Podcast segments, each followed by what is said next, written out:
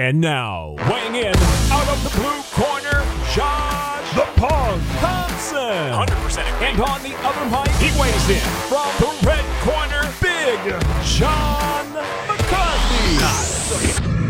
Let's go, let's go, let's go. We are getting closer to Christmas and we are just tossing out the presents because we have a special interview with a man who will be fighting on New Year's Eve, 12 31 22, the last day of 2022. Juan Archuleta is going to put a whooping on Soo Chul Kim's ass as Bellator takes on Rizin. My man Josh Thompson has been talking about this co promotion all the time, and it's getting closer. Josh, what do you think about this, baby? What do I think about the co-promotion, or what do I think about Juan whooping someone's ass over there? Which Hell one do you want to know about? Got to go with both, baby. Ah, so look, co-promotion. I think I've said my piece. The media needs to cover this Cover. We're to make sure that make sure that these fighters getting recognized. It's funny when you have somebody who just won the Journalist of the Year or whatever, but still doesn't know who the fighters' names are in Rizin. It's a little strange to me. But let's just be honest, man. Let's be honest. This is a huge event for the sport of MMA. It's the biggest co-promotion that uh, this sport has ever seen. And it's not one fighter being sent over there. And I'm good friends with Chuck Liddell, but we're not just sending one fighter over there to fight in a tournament and seeing what happens. And there's some other events that have happened as well, like where they've sent one fighter over that wasn't really ranked or wasn't, you know, or it just was one thing. No, no, this is we're sending the best multiple fighters against their best multiple fighters.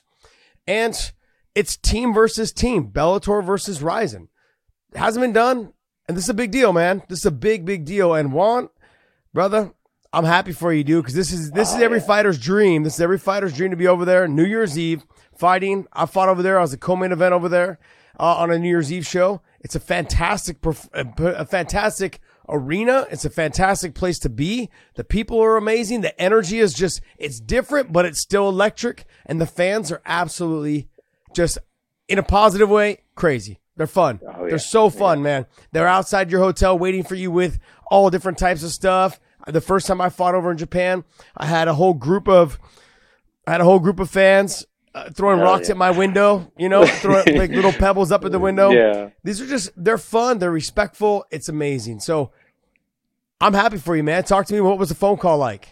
Yeah, thank you, man. I mean, uh, it, it actually happened like a week after my last fight, which I was already excited about. You know, I was coming off a good win, like a win that I sh- should have happened the the fight before, but it was like, okay, like you know, things happen for a reason. And uh, yeah, to get the phone call and say, hey, uh, will you be ready to fight on New Year's? I was like, hell yeah, who am I fighting? And they're like, we're going to Rizin. I was like, no fucking way. Like, don't mess with me. Like, stop messing around. And they're like, no, for reals, you're going. And man, since I've gotten into MMA and I've been watching MMA since like the er, late uh, 90s with uh, Dan Henderson, watching the Ring of Fire fights that he was in, and just Shogun Rua, and just all these like icons in my eyes uh, at the time. Um, watching MMA fighting out there in Japan, I was like, man, one day I'm gonna fight out there. And every year I would hit up uh, um, um, King of the Cage, Terry Trebilcock, and be like, please get me over there, please get me over there. And then he was like, oh, I'm trying, I'm trying, and it never would happen. And so now the opportunity presented itself, and I couldn't be more than thrilled. I got some very cool things that I'm going to come out, be able to be a showman. I'm, I'm I guarantee my walkout alone is going to take the performance away of the night. Like that's going to be the most talked about walkout ever to happen in MMA. I guarantee it. That's a long walk. I'm telling you. I don't know. You, you're going to find out the Saitama Super Arena. Have you have you ever even been in the Saitama Super Arena? I've never been there, but I've watched so many videos and be like, oh man, I can't wait. Like when it's my turn to shine, I'm gonna make sure that it's known. One of the coolest things is to watch that thing grow because you know you know it actually changes size. Yeah. it goes from like twenty two thousand to fifty some thousand. It's remarkable to watch the thing, and it, what you're going to find out. You're going to look at the ramp going down to that that ring, and you're going to go, "Holy shit, that's a long way." it is, Yeah. but It it, is. it's it's awesome, man, and I'm so happy for you that you get to take part in this. I thought you were an absolute perfect person to Aw, be thank you. in this uh, competition between the two promotions. But the guy that you're fighting, Suchul Kim, I've watched him fight multiple times. He is a good technician. He's He throws straight punches on the feet, not super dynamic on the feet, but he throws straight punches. And he likes to get into the clinch, but he'll break off of the clinch. He's very similar to you. He'll break off of that to try to land a big shot. Yeah, this is definitely going to be a fan favorite fight. It was almost like the Barzola fight. Like it's very similar in the styles that this that's going to happen for us. I wish this was going to be a five round fight or at least a ten minute round because the way that me and this guy are going to put on some energy and put out put on an offense out there, fans are just going to be thrilled. You know. One of the things that is different though, and I and I've I've said it you know multiple times, the guys from Bellator, you're almost in a little bit of a disadvantage going over to Japan. First off, it's the travel, but you're fighting in a ring instead of a cage. You guys are used to fighting in the cage, what you can do in a cage, how you use the cage. Their fighters are used to the ring.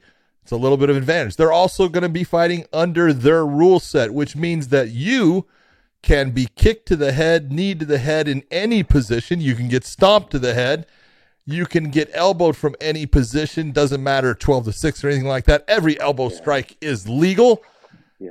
What is are it? you thinking about that? It's not just the fact that you get to do it to that guy, he gets to try to do it to you. Well, the best thing to say is TJ Dillashaw is my training partner. So, no, nah, I'm just kidding. But uh, no, Um, obviously, you see some of my fights, and I've thrown a few soccer kicks in my like uh, fights that were very close to being illegal. This you know? is true. Yeah, so I've you know I feel like I have the style to be able to use that to my advantage. Um, you know, I've always wanted to. I've actually fought a fight in Lithuania where we used the pride rules, and uh, it worked a lot in my favor. So I just got to be weary, obviously, of his um, offense off his back with the knees and the elbows is going to be yep. a little bit different as well. But we've been practicing it. I've been having a good guy, a group of guys that practice with, and they've been throwing them up, and it's been, you know, I've been been ready. When you talk about the guys that you've been training with, you know, you you've had Cub Swanson and T.J. Dillashaw and all those guys. You guys have formed this you just beautiful group together but a lot of your training's been done at the Huntington Beach Ultimate Training Center, Tiki Ghosn, Paul Herrera, guys that, yep, they're old like me. They come from way in the past. But man, you're talking about guys with a ton of knowledge about the sport. How much has that helped you progress as a fighter? Uh, the last three fights, it's really helped helped me a lot. Uh, Tiki's actually just sat me down and said, "Listen, this is what we're doing. This is what you're doing every day, and we're gonna we're gonna make sure you're ready next time. Then when you get that belt, no one's taking it away." And I was like, "All right, let's do it." So since then, it's been pretty much Groundhog Day with my training, and everything's been immaculate and to the point. And you know, we've had a talk with uh, Josh and I about sitting down and really having a come to Jesus meeting with my team and things like that, and since that has happened, I've you know I've been on a mission right now to just go straight forward and and and not turn back and not be detoured from that point on. When you look at your opponent, I, what I've seen of him, he smothers the space, kind of tries to get to the clinch, knees, elbows, will threaten takedowns here and there.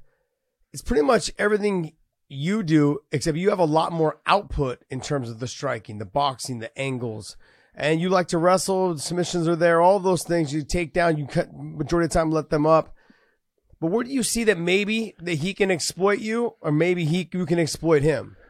If he sits back and like kind of waits on me, I feel like that will be him exploiting me a little bit because that's how I've lost a lot of my fights. Guys that are very defensive, um, guys that are more offensive plays more into my favor because I know how I know how to handle myself under chaos. Chaos for me is my calm. Where when nothing's happening because because of, I grew up wrestling my whole life, you get hit with the stalling, you get hit with another stalling, you're giving up free points. So offensively, it's been like, okay, I can't let this guy sit there and not do anything and be worried about crossing that line, you know, because once you cross that line of you're both able to knock each other out, get a takedown, land a few punches, and disrupt someone's rhythm, then uh, you know it, it changes the output of the fight and it changes the nervousness of the fight. So my goal is to cross that line and and and keep pushing forward on this guy because I know once I cross, he's going to take a few to give a few and also try to get the takedown. But I got to make sure the, the shots that I do land are powerful enough to keep setting them back on his heels. That way, I could take the angles and take advantage of the ring space. This is the three five minute round, correct? Yeah. Okay, and then they didn't make any adjustments or concedements to the to the rules. So the rules are John, you said you said that there's elbows on the feet and on the ground. Back Yep. back in Dream and Pride, they weren't that way. That's right. But Yes, the, but so the, now- ri- the Rizin rules have changed to where they allow all elbows. Doesn't matter the position, doesn't matter the uh, angle. They even allow the twelve to six. Yes, Correct. they do. Yep. Okay.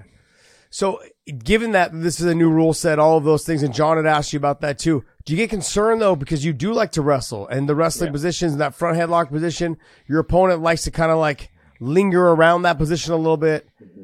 How have you been training for that?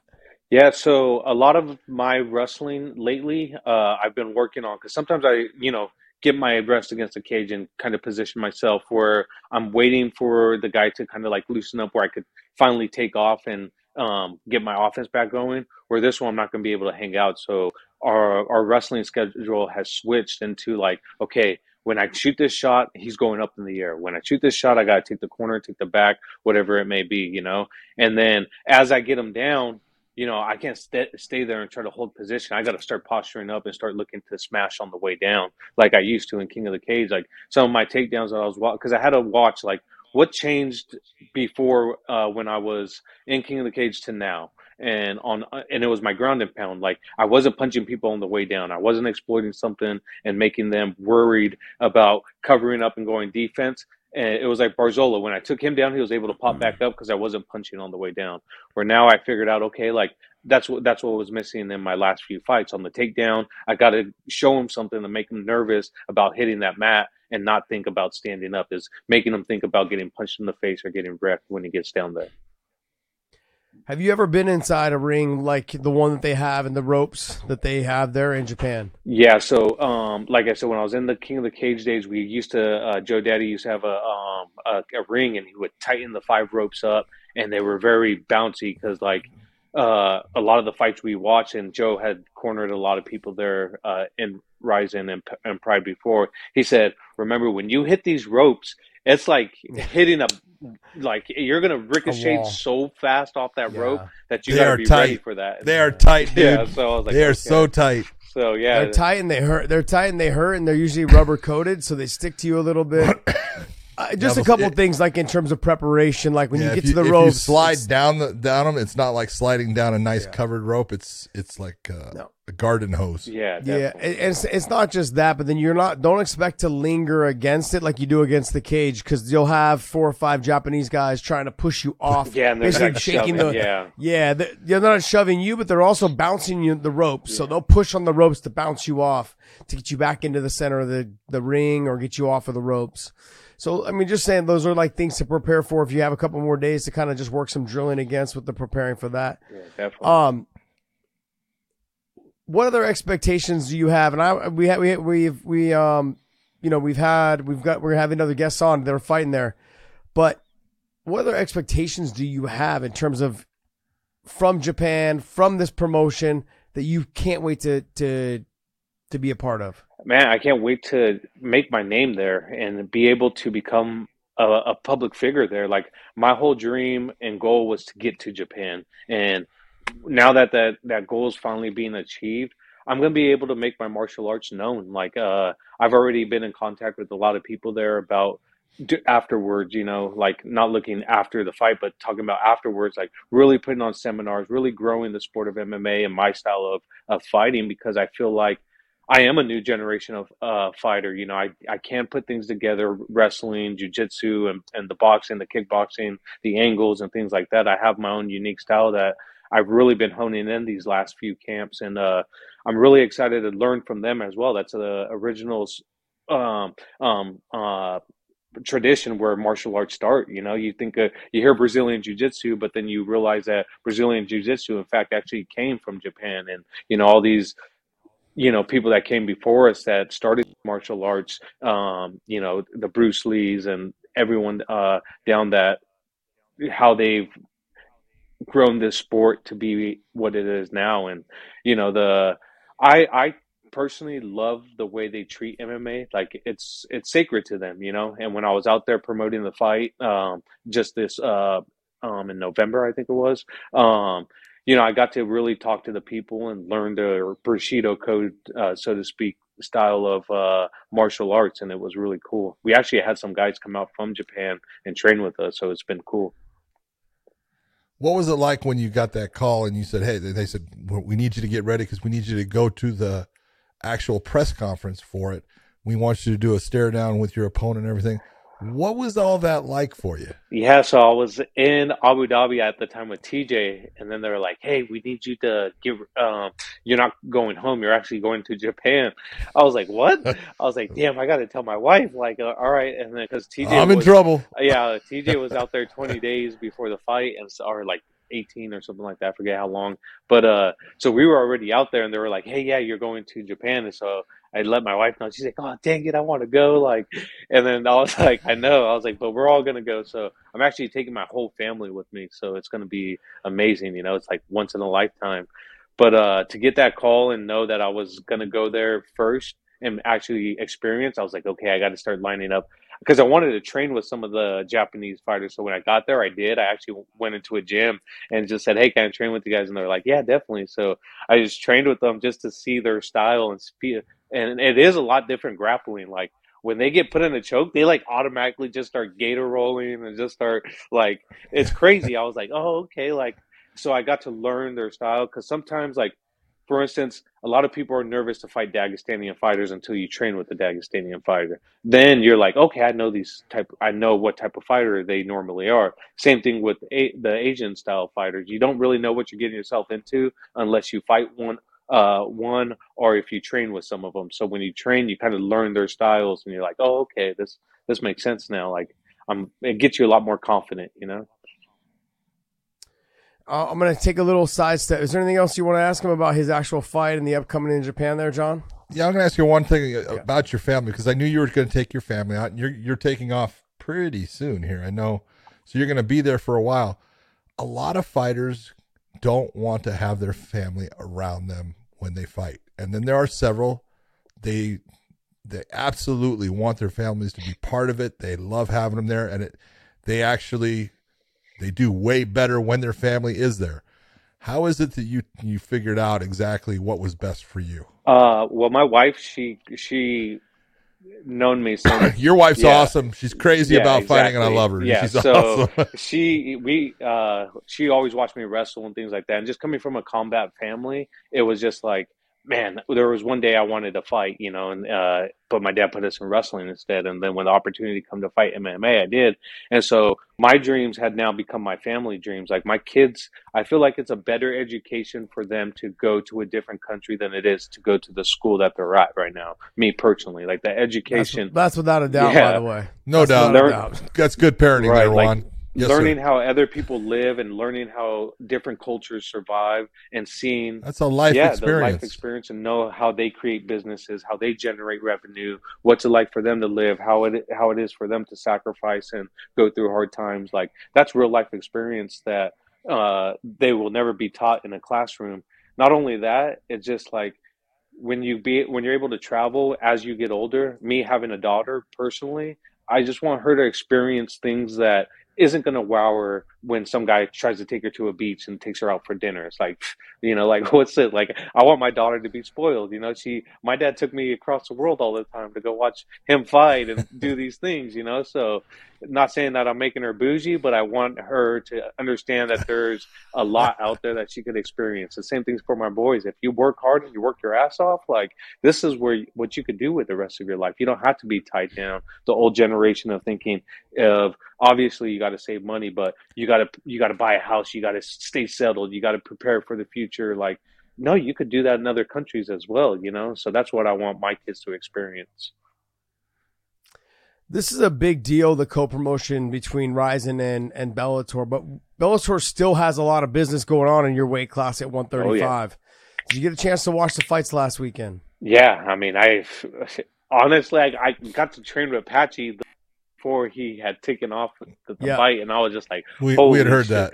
Yeah, this guy, this guy's ready, you know. and so uh, he he put a shout out on Instagram and was just like, hey, I'm looking to train anywhere will work, please. I'm willing to drive. And I felt bad for him. I'm like, hey, my gym is always open and we're training today at 1030. Come through if you want. And he said, please, thank you. And then we had a good training. You know, it was more focused on him and like making sure he was ready. There was no ego involved. And so when you have that type of environment, uh, you flourish with each other and you're able mm-hmm. to bounce ideas off each other. And then we talked about, it. I say, hey, don't get it twisted. And he said the same thing, like, we're going to fight again. We're going to make this happen. Nah. Like, you know, when I win this tournament and I go check out Magomedov this this next weekend, we're going to, and I do the same thing to Stots and Pettis, you're, you're going to, yeah. you're going to get the rematch. And I was like, hell yeah. All right.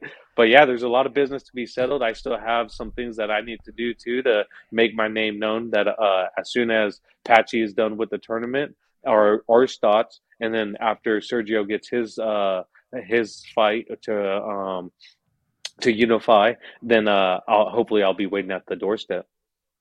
Let me let me ask you this because you had worked out with Patchy Mix long ago when he was at Jackson Wink. You had grappled with him some there. You then had a world title fight with him.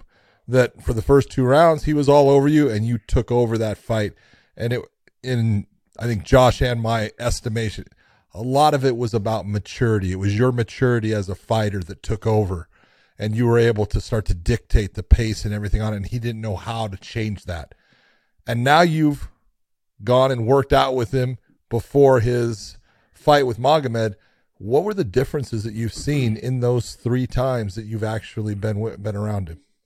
Knowing when the kill shots there, he's actually I mean, he's a wizard when it comes to grappling. There's no doubt about it, right? And uh, I felt like Magomedov in the first round should have known, okay, I can't shoot on this guy. I got to wear him down more. I got to be able to keep this distance if I have that striking advantage, which he didn't. He didn't get to utilize to his advantage. No. Maybe it was because of the Barzola fight. Uh, um, because of his Barzola fight where he was getting tagged up. So he started getting nervous when, and maybe someone got in his ear, like, you got to utilize the wrestling in order to set up your hands and things like that. Well, that was for that fight. For, for someone like Patrick, you can't be utilizing the wrestling to set up your, your punching. You got to use your punching to set up the wrestling on him. And, uh, you know, at least in the beginning, right? Because Patchy, once when you're dry and that that first guillotine got sunk in on Magomed, I was like, oh, it's over. Like if he shoots again, he, it's a wrap. so yeah, he found the kill shots, you know, and that that's the difference with him. He knows when he has something and he'll exploit it. When you look, there's a lot of buzz right now that he's potentially the best grappler at 135 pounds. I mean, I know Aljo's considered, you know, a, a top level grappler in the UFC, and you know, you've got some other guys, and uh, I know that uh, Demetrious Johnson's not a 135 pounder, but he's a phenomenal grappler as well. Just the pressure he can put for being the size that he is. Where do you put Patchy in that in that mix? No pun intended. yeah, hey, I think just even overall in all MMA, right? Because you got like a guy like Charles Oliveira, you got mm-hmm. Patchy Mix, you got like you said Demetrious.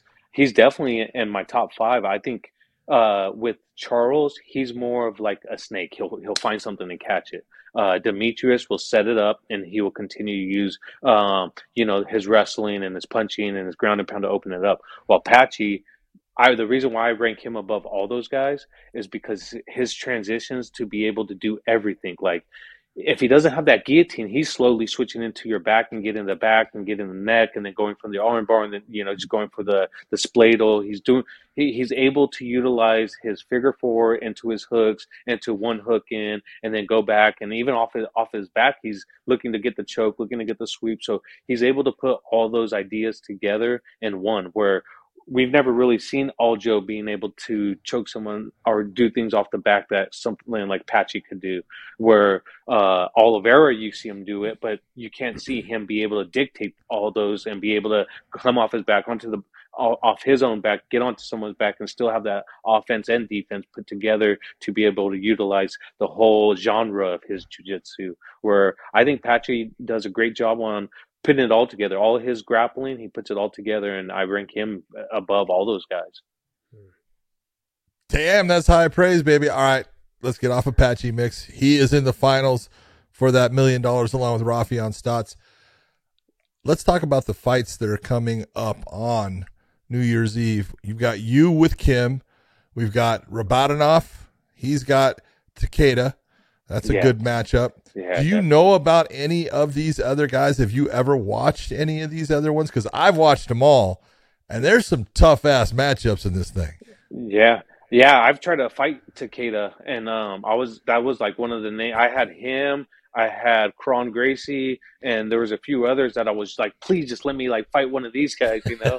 but they were like, oh, that's not going to happen. So yeah, I've I've, I've watched uh, a lot, and you know, Patricio's guy. Um, I'm sorry, I'm, I'm drawing a blank on his name. Uh, Kleber Koike Erbst. Yeah, yeah. I mean, he's he's legit, right? Good I submission mean, game. Yeah, and him and AJ have a very similar guy that they're fighting against each Yep. other. D'Souza. Like, D'Souza is going to come out there and you know try to get it to the ground, and Fast. but I don't think he really knows how good AJ can be off his back, especially with his elbows and the striking. Like AJ's a monster, and I'm I'm excited to see that matchup. If AJ can keep it standing, where he starts, the guy really starts to take the panic shots. D'Souza, then he's like that guy's going to be in a in a long fight. So, but I, I definitely have us going five and zero that night. You know, I don't see- I don't see us losing these because you know we just have a lot more to prove going into someone else's house and doing their rules, having it their way. We basically said, "Here, we're showing up.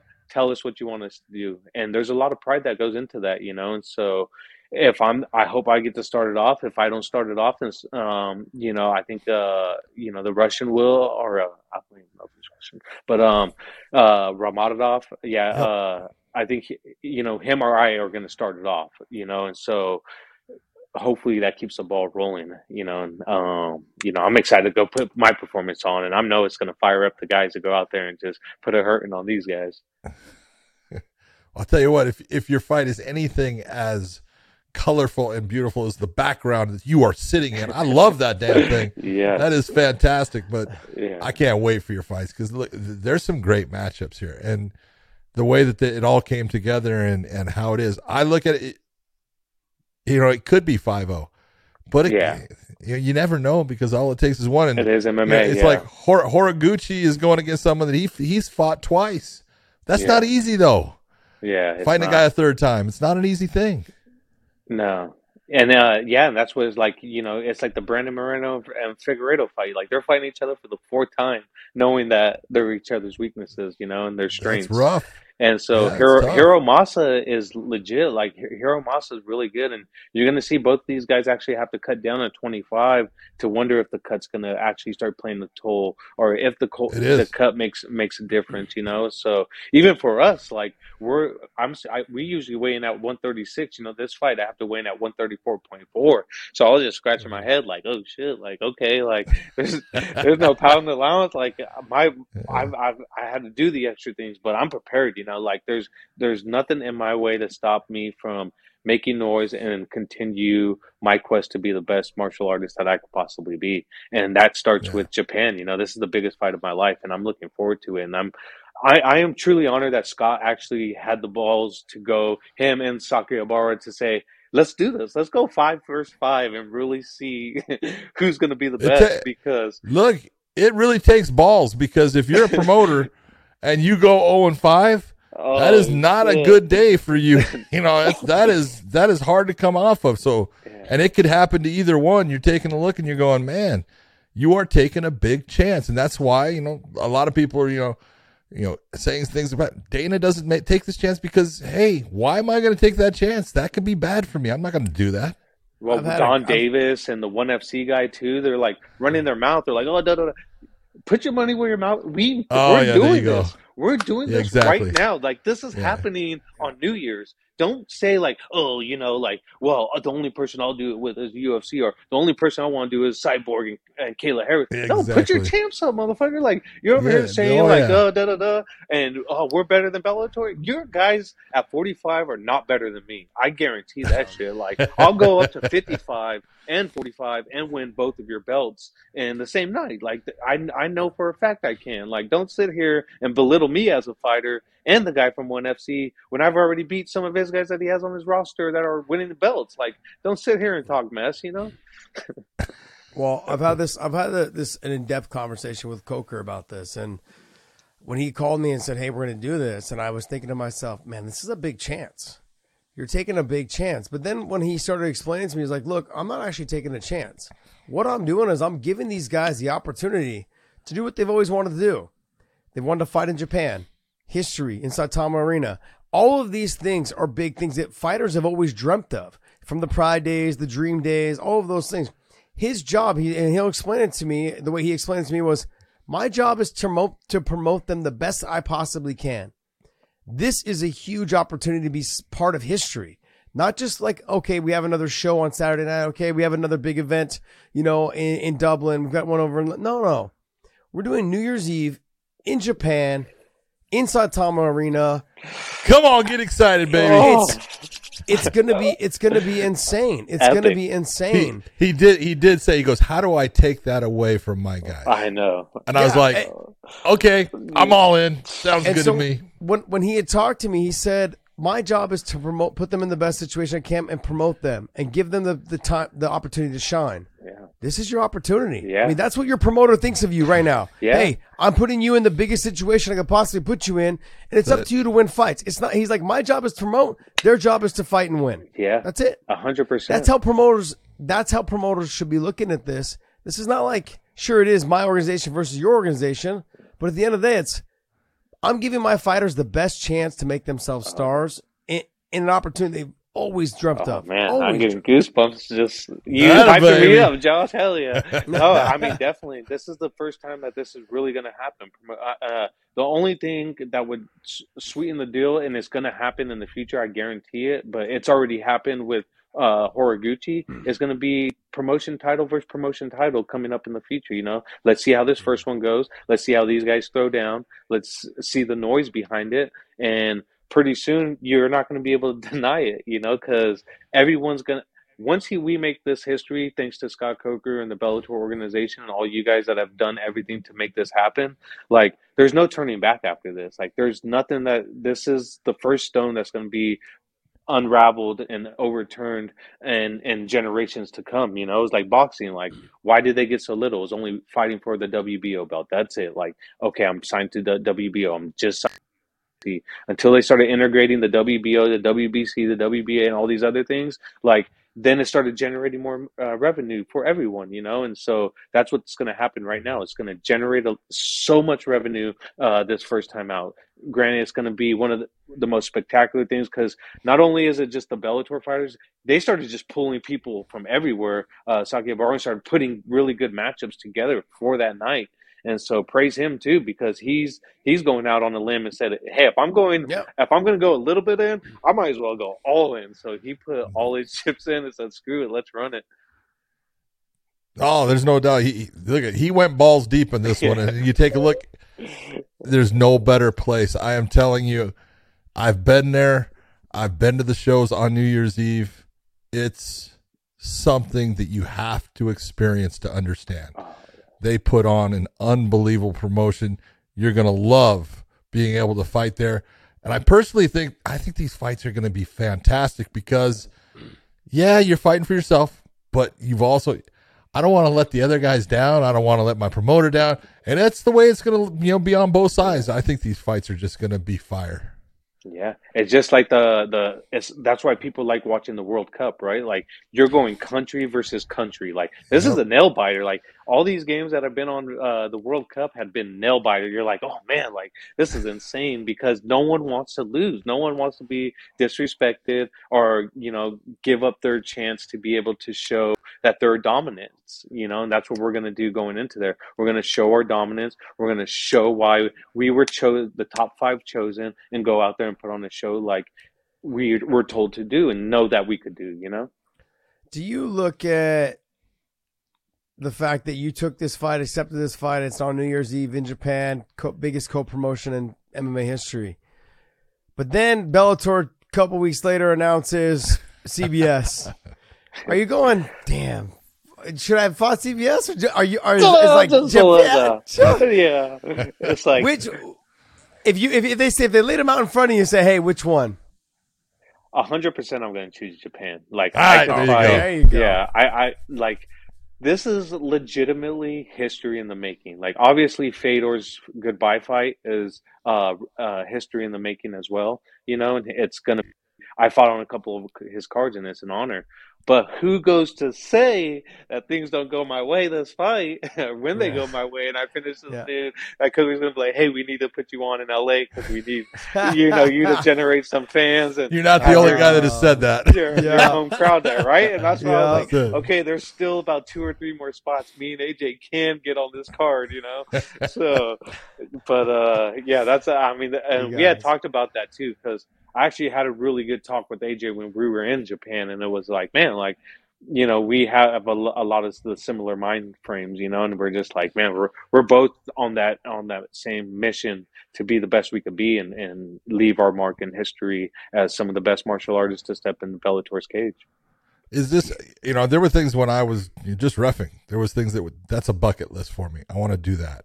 I want to I want to go I want to work that show. I want to work that fighter. I, whatever it was.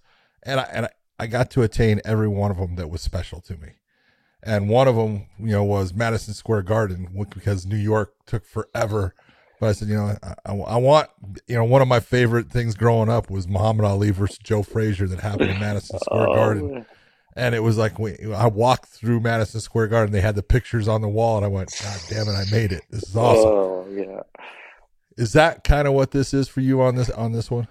Yeah. I mean, very similar to what you just said about Madison Square Garden. That was definitely a bucket list for me too. And to get a knockout like I did against a former champ, like that Yep. was like, man, like I rise to the, the occasion. Like that was a an extreme bucket list on, uh, or a, a, a, a moment of my of mine to be on my bucket list. And then this was cream of the like. If I could, if I never fight a fight again, and I ha- I get this opportunity after this, and I never fight again, like my my whole thing's complete, you know, and uh, and my career is complete because I got to do everything that I sought out to do for my career, and which was number one was my first bucket list was to win a belt in every organization I fought for. The next thing was to fight somewhere big in LA, which was the Forum, and then next was New York. It was the Madison Square Garden, and I always wanted the top of my list was definitely fighting in Japan and just getting that opportunity, and here it is knocking on the door right now.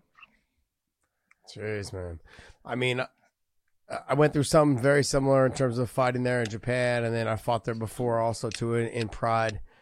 And just, I have to tell our Bellator guys, don't eat the bento box like John will tell you. Don't eat any food they give you in the back. Try to go Nope, nope, to nope. the try to go to the venue as late as you possibly can because once they get you in the venue, They're going to try to get you there so early. Yep. So you'll be they'll try to get you there at like 10, 11 in the morning. And you Yeah. won't fight until Until you're fighting right- at 10 at night. till- yeah, till 10, 11 o'clock at night. So and then take whatever food you can with you that All you the food you're to going to eat, All you the food you're gonna eat. Bring.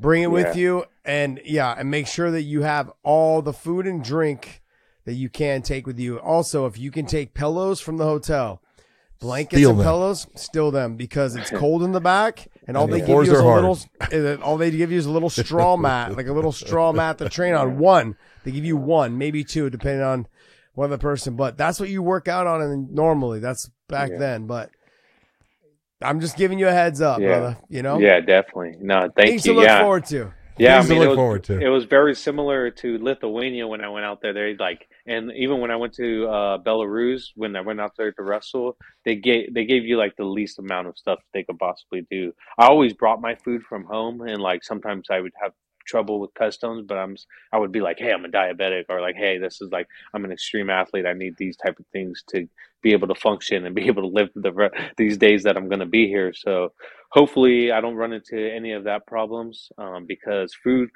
could wait afterwards. I've eaten at Japan. I've I've ate the food at Japan, and it was extremely good. And I do have some contacts there that can take care of me if need be, but. First and foremost, I'm definitely going to take everything that I need to with me, and so yeah, hell yeah. I, I I've played this game, and I know the way that uh, some promoters work, and it's they try to act like they don't, but I know how shy- shisty some of them can be, you know. Very honorable up front. And in the back, Yeah. look out, baby, because they're going to do whatever they can to make it to where you have a hard time winning. Yeah. Sorry, Let me here's one tape. Hopefully, you can tape your hands with it. Oh, you can't. Here, tape. Here's scotch tape. Yeah. Let me ask you: Give me one thing that uh, no one knows about Juan Archuleta, that we should know that makes it to where people have to watch you? Man, one. So I never really put my training and my things out and for the public eye to see because I feel like what I do in the dark always comes to light, and when that light comes, it's my performance. And so, one thing that people really have to know about me is how hard I bust my ass to train to be able to perform the way I do. And people have to know that I'm training 10 to 8 to 10 hour days and putting in those times and you know it's pretty much sun up to sundown for me like even more right like along those lines but uh I'm a hard worker and I'm to go in there and I'm to put on a performance. Like you can guarantee a great performance come out, uh, coming from me come fight night. And that's why they need to tune in because I fight with my heart on my sleeve and I always have and I always will. And I'm there to entertain first and foremost. And if the fight's not entertaining, I didn't do my job. But if the fight has been entertaining with the crowd oohing and awing, I know I've done my job and that's what I'm going to do come fight night in, uh, on New Year's Eve you and I had a conversation uh, the la- after your last fight. I think it was in Hawaii, or not your last fight, but the, the fight in Hawaii. We talked about this, like in terms of you looked phenomenal in Hawaii. We we've talked about your frustration a little bit with 135, potentially 145. You can even go all the way up to 155. Where's your home gonna lie at? I mean, obviously this fight being you know in Japan, but then coming back into Bellator settling that 135 pound title when you know the winner of the Grand Prix fighting Sergio. Where do you still lie? Where where, where do you want? Where do you see yourself? Yeah, that's to be the talk with uh, after this fight. Is like, okay, where do you need me? Like, obviously, the money fights right now are at 35. Like, I could go in there right now and definitely beat Borics and Mads Burnell and Pedro Carvalho. I've tried to get those fights and I've gotten t- turned down. But it was like, okay, like for now, my season is at 135. So let's let's finish writing this out because I know I know I'm one of the best 135ers. It does take a process to get there, but I just need to know, you know. And that's that was my conversation that I had with Kogan and and Coker. Just like just let me know. That's it. Like if you need me at this weight class, and I know that I'm to bounce around in order to find fights or get fights and stay active, then I'll stay at 135 just keep me active. That way, I'm not going in between 135, waiting six to seven months to fight again, and I'm uh, starting my camp out at 185, 190. You know, because these things do take time, and I do train and I do lift, and I'm wrestling some of the best wrestlers in the world and coaching some really high profile wrestlers that I have to gain that weight in order for them you know, and just I enjoy my life. I like to eat. You know, I'm Hispanic, so we definitely you, eat heavy. You definitely must like to eat if you're at 180. Jesus.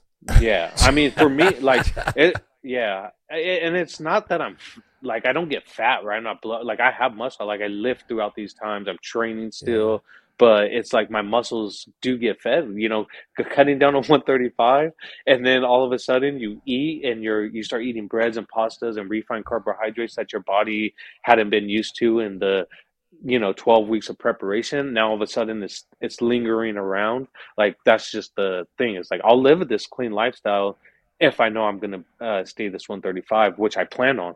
And because those are big fights right now, like Raufeon Stots re- rematch, the Patchy Mix rematch, the Sergio Pettis rematch, like those are the next three fights that I see myself fighting. Mm-hmm. Like whoever loses in the finals, I know I'm having next. Like there's mm-hmm. no doubt in my mind, you know. But if they, if they throw someone else at me before that finals happen, because I don't know if they said the date or not on the um, Grand Prix.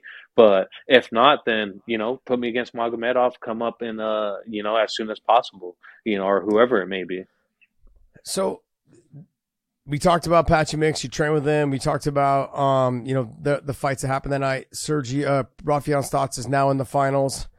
But let's talk about the one that got basically propped up that whole that whole thing with between him and Patch between him and Raufeon Stots was Danny Sabatello. Well, give me some thoughts on him. He's he's kind of exploded into into Bellator, big time talking piece. What do you think of his performance? That did you did you think Raufeon won that? And then where do you see him in this mix at 135? Yeah, I mean, definitely has uh, has to learn how to grow, right? Like uh, uh, I think when I was around his his career uh, with, with fights he had, I was very similar, but I would have I would use my ground and pound more um, because I was more of a ground and pound artist and I was just wrestling and control and looking for a submission. I'd rather punch someone than submit them. So uh, I think he definitely has a lot of talent. I knew both of those guys. I mean, I knew that it was going to be a style of fight like that, that it was going to be very to me wasn't really entertaining because I knew the exchange that was going to happen. Um, you know, and they were just going to talk it up and then not deliver. Uh, I thought that Magomedov and Patchy were going to deliver, and I thought that was the most underrated fight that was going to be talked about because I knew how well Patchy was going to come out and look grappling wise. But with these two, uh, Sabatello just needs to believe a little more in his stand up, which is scary because he really hasn't had that uh, for me, I'm gonna be honest. In King of the Cage, Joe Daddy made me carry people on those five rounds just to get comfortable on my feet. And then when I got into the bigger promotions, it was like in be- bigger and better fights, I was a lot more confident. I don't think when he came up, he was able to take the time and really develop inside the cage. So his cage time wasn't as much on his feet as it is with the grappling. Now with Stots, you see the opposite. Like he uh, very defensive, which is a Roufus Sports type of style of fighting. Very defensive, wait on you, try to lull you to sleep, play the distance game, which is fine. But at the same time, now you don't have offense to show how good your wrestling is. Mm-hmm. Like you do have good wrestling, I, I do admit, but again, it's similar to your stand-up style. It's very defensive. Like you'll do something if someone is offensive, you do it defensively to get the takedown. Put some offense together and show how really well rounded your offense is that leads into your great wrestling that you have. I do agree he does have really good wrestling and it's division two style wrestling, and that doesn't take it away that he's a division two champion. But Sabatello now, you know, he showed that okay, he showed Sabatello, look at I could defend your takedowns. You're a Division One athlete. You're a Big Ten athlete. I get it, but I do have comparable wrestling with you, and he showed that, which was props to him, and it did make it for an entertaining wrestling fight that I, I, I was watching. I was like, damn, these guys are going at it. To the untrained eye, they're not going to see the technicality of the of each sport, each transition that went on in that fight because it is hard. Like Sabatello, it's hard to hold someone down, especially someone like Stots, and own that much time of riding time. You know, like in college, you get points for riding time. You know, you get points for takedowns and things like that. The control, you win the wrestling match like that. But you know, when you don't do damage you don't show ground and pound, just punch five times every twenty seconds and you win the fight. Like that's it. Like yeah, all you got to do is punch the body, knee the knee the legs, and you would have won the fight. Show activity, you know, do something. Don't complain about oh, I I controlled them. Yeah, you controlled them, but five shots every twenty seconds would have gave you the go ahead to win the rounds, man. You try to tell people, look at this. This sport is an offensive based sport, and it doesn't matter. You don't get points for positions. You don't yeah. get points for just the takedown. It's what do you do with the takedown and you don't get shit for control unless that guy does nothing too. Yeah. That's the only way you're going to win that whole situation. And you look and you go, man, it, it, it needs to be like, you know, I don't know, brought into his training. Hey, when you have these moments, and it's the one thing that I love about your style, you are willing to break away or to give up the possibility of controlling that position to land shots and as a wrestler, you, you got to believe in yourself. I can take this back down if I need to. I've got to score. I've got to do damage. And that's the difference. That's the difference in the win and loss. Yeah.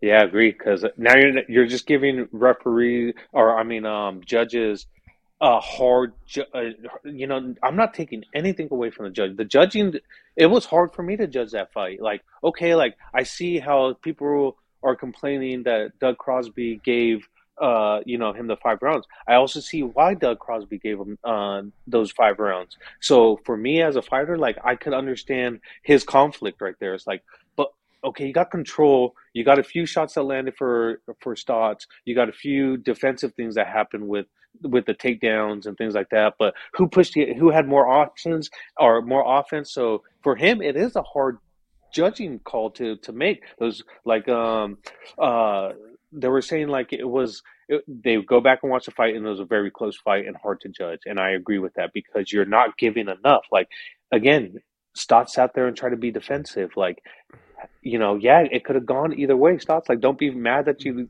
that he gave you got 45 to 50 because you didn't put much offense out there either and he, you were looking gas. Like he wore you down. Like that looks bad for judging as well you know? You got to look at body language too. Yep. So i i'm not def- you know i kind of am defending judging but like at the same time like fuck the guys off the couch you go do it then go apply for your damn judging things and see if you Uh, it's- can can become a judge Guy- Fight, guys- old fighters that are guy- sitting there Guys that right are around talking like, about it are the same as the guys that talk about fighting. Yeah, they're on the couch. They're they're awesome at it. Doesn't Yeah, matter, same- man. Fight, Same fighters. thing as the fighters, you know, it's just like you guys got Fighters to go wanna out there and complain. put offense out there. Yeah, let's be honest. Fighters want to complain, right? But yeah. I would say ninety percent of them don't even know the rules. oh, they don't. Yeah, They don't. Like they me, obviously I, don't. They obviously don't know the judging criteria either. Boy, they don't. Yeah. So I was the only fighter on the the MMA or the Bellator and Rizin um, rule set because I want to know. Like yeah, Paul's like, no, you sleep in. I'm like, no, I want to know these rules. I want to know what I can and can't do. I want to know how this judging is going, and I have questions that need to be asked. So when I I tell them, you told me this, you told me I could do this. Like, don't sit here and tell me you I can't do this now. You know. yeah. So Exactly it. You got to educate yourself to be educated to educate others to know the sport. You know. Yep. Well, Juan, Uh, we want to tell you, hey, thank you so much for coming on the show. Uh, Best of luck. Enjoy your time in Japan. Obviously, it's a business trip in the beginning, yes. and then after you get that win, enjoy the time with your family in Japan, having Oh, yeah. Christmas and your New Year there and everything. I just Uh, wish you the very best, brother. Uh, thank you guys. Thank you guys for having me I, on. I got. I appreciate got it. one more thing. I Oh, go, one more baby. Please. Stots mix. Who's wins, and then you, your fight. How do you? How do you get it done? Well, I like that. Okay, I, I I honestly feel Patchy's gonna get the job done in one. I think he submits him in the first round. I think he's very he's so much confident right now where Sabbath or uh, Stots is gonna start questioning his wrestling and his ability to not be controlled. So I think that goes into Patchy's favor. Patchy sitting there watching it and being able to take it all in and know what he could how he could exploit Stots is very favorable for Patchy. Um, my fight, I, the reason why I'm going to walk out in this costume is the reason why I love going 15 minutes. You know, um, you know, this is going to represent more of my his my Mexican side culture of, of me. So, you know, warriors back then were known to not kill their opponents, but be able to capture them and bring them back for um, you know rituals and traditions of human sacrifice and things like that. But uh, you know, I definitely feel like I just want to go out there and I want to soak in the moment. I don't want to finish this fight. I don't want to be finished in this fight. So I want to go out there and take all 15 minutes in and win by either him quitting or just win a unanimous decision. All judges scoring the whole. So this whole fight. Uh, just if fans don't know, is going to be scored by its entirety. It, it's not round by round by round. It's going to say, okay, this round, and then it's going to follow into the next round. Then it's going to follow into the next round. So if you win two rounds, you definitely don't win the fight. Like if you're winning the first and the second, you're going into the third, doesn't mean you're going to win the fight. So they're going to judge the fight in its entirety. So I want Yeah. to show how dominant I can be out there and show that no matter what, how, however you're going to judge it, no matter what, you're going to have to choose me. The old school Pride way was the first round was ten minutes and the second round was five, and it was a ten. It was a fifteen minute fight, but the first round was 10, second one was five. You could lose the whole first ten minute round, but it was how you finished the five minutes is what they really judged it on. So if you dominated that or you fought to finish the fight, That's they the would big thing almost was finishing the fight. they would always try to they would always try to give you the the decision. So, but hey, Yeah. thank you so much for coming on, and uh, we Yeah, hell yeah, appreciate thank you. you. And uh, enjoy your time, Christmas and uh, New Year's Eve, and Oh, yeah, enjoy, man. Have a good time. And uh, you guys are going to be out there? no, No, neither of us will be out there. I will be watching you from New York, and we will be doing a broadcast from New York while you're fighting. So I get to watch it as it's happening, but Yeah, it's okay. from a distance. But I just want to tell you, hey, like he said, best of luck. Go out and do your thing. you. And Oh, for yeah. everyone out there, I hope you enjoyed listening to the man Juan Archuleta, the Spaniard who will be competing in Rizin on New Year's Eve, twelve thirty one, Bellator versus Rizin.